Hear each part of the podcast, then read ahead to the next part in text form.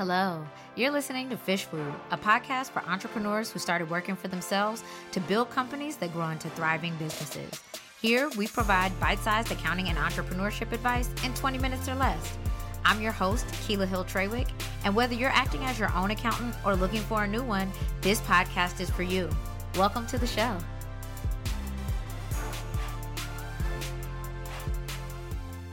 Hey, welcome back to the podcast.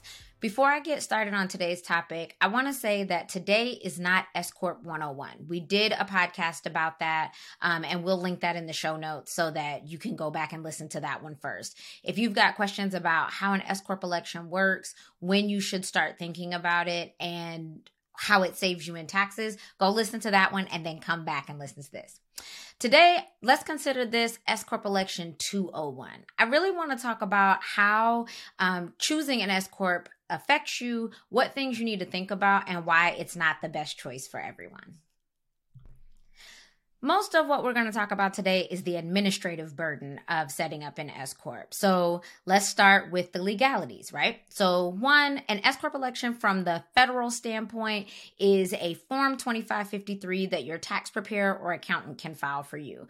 But every state treats tax, uh, treats S Corps differently. So, you want to make sure that you've got legal advice, legal support around what that means for how your business is treated in your state and whether you need to register it differently. For example, example, some states treat an S Corp like a corporation. Other states treat it like a pass through where you don't have to do anything different, but it's up to you to know what the rule is. So that's the first step. You may need some legal assistance in order to make sure that the S Corp is the best election for you. The second thing to think about is that an owner, an S Corp owner, must pay themselves a reasonable salary. Now, there are a couple of ways to come up with that. You can look at the market rate, you can look at how much your business is making and take a percentage of that to pay yourself.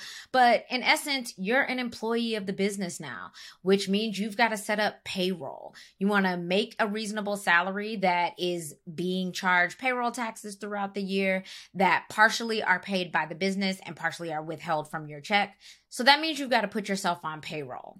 Now, you can use third party payroll processors. We recommend Gusto, which we love. It makes it a bit easier to take payroll off your hands, um, but it's still a burden. You've got to register for the right numbers. You have to get your payroll numbers, your unemployment. You have to see if you're eligible or required to have workers' comp insurance for your employees. All of that has to be set up because now if you're an employee your business is an employer. That means you've got to abide by federal and state employee laws and that can be quite a bit to keep up with especially if you're a small business that doesn't have hr support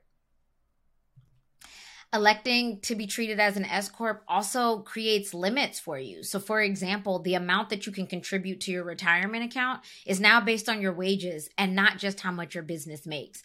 And so, if you've been making a huge profit and at tax time electing to allot a good portion of that towards your retirement, know that now you're going to be limited by how much you pay yourself as part of that reasonable salary that we talked about.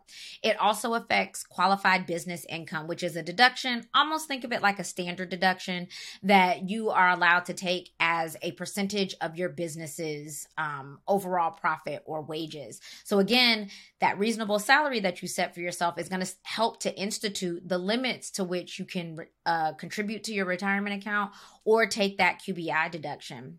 Finally, keep in mind that as a more than 2% shareholder, there are certain ways that expenses have to be treated.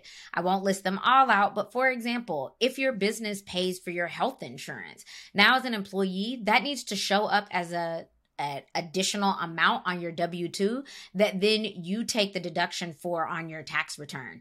That's not how it is when you're an LLC and you may be treating it differently. So definitely, definitely, definitely don't start from a place of, oh, I make enough in profit. I should automatically be an S Corp.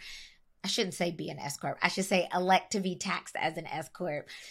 That's not the only thing that you want to think about. You want to take into account these additional administrative tasks, other laws that you might have to abide by, and how much support you have in getting those done.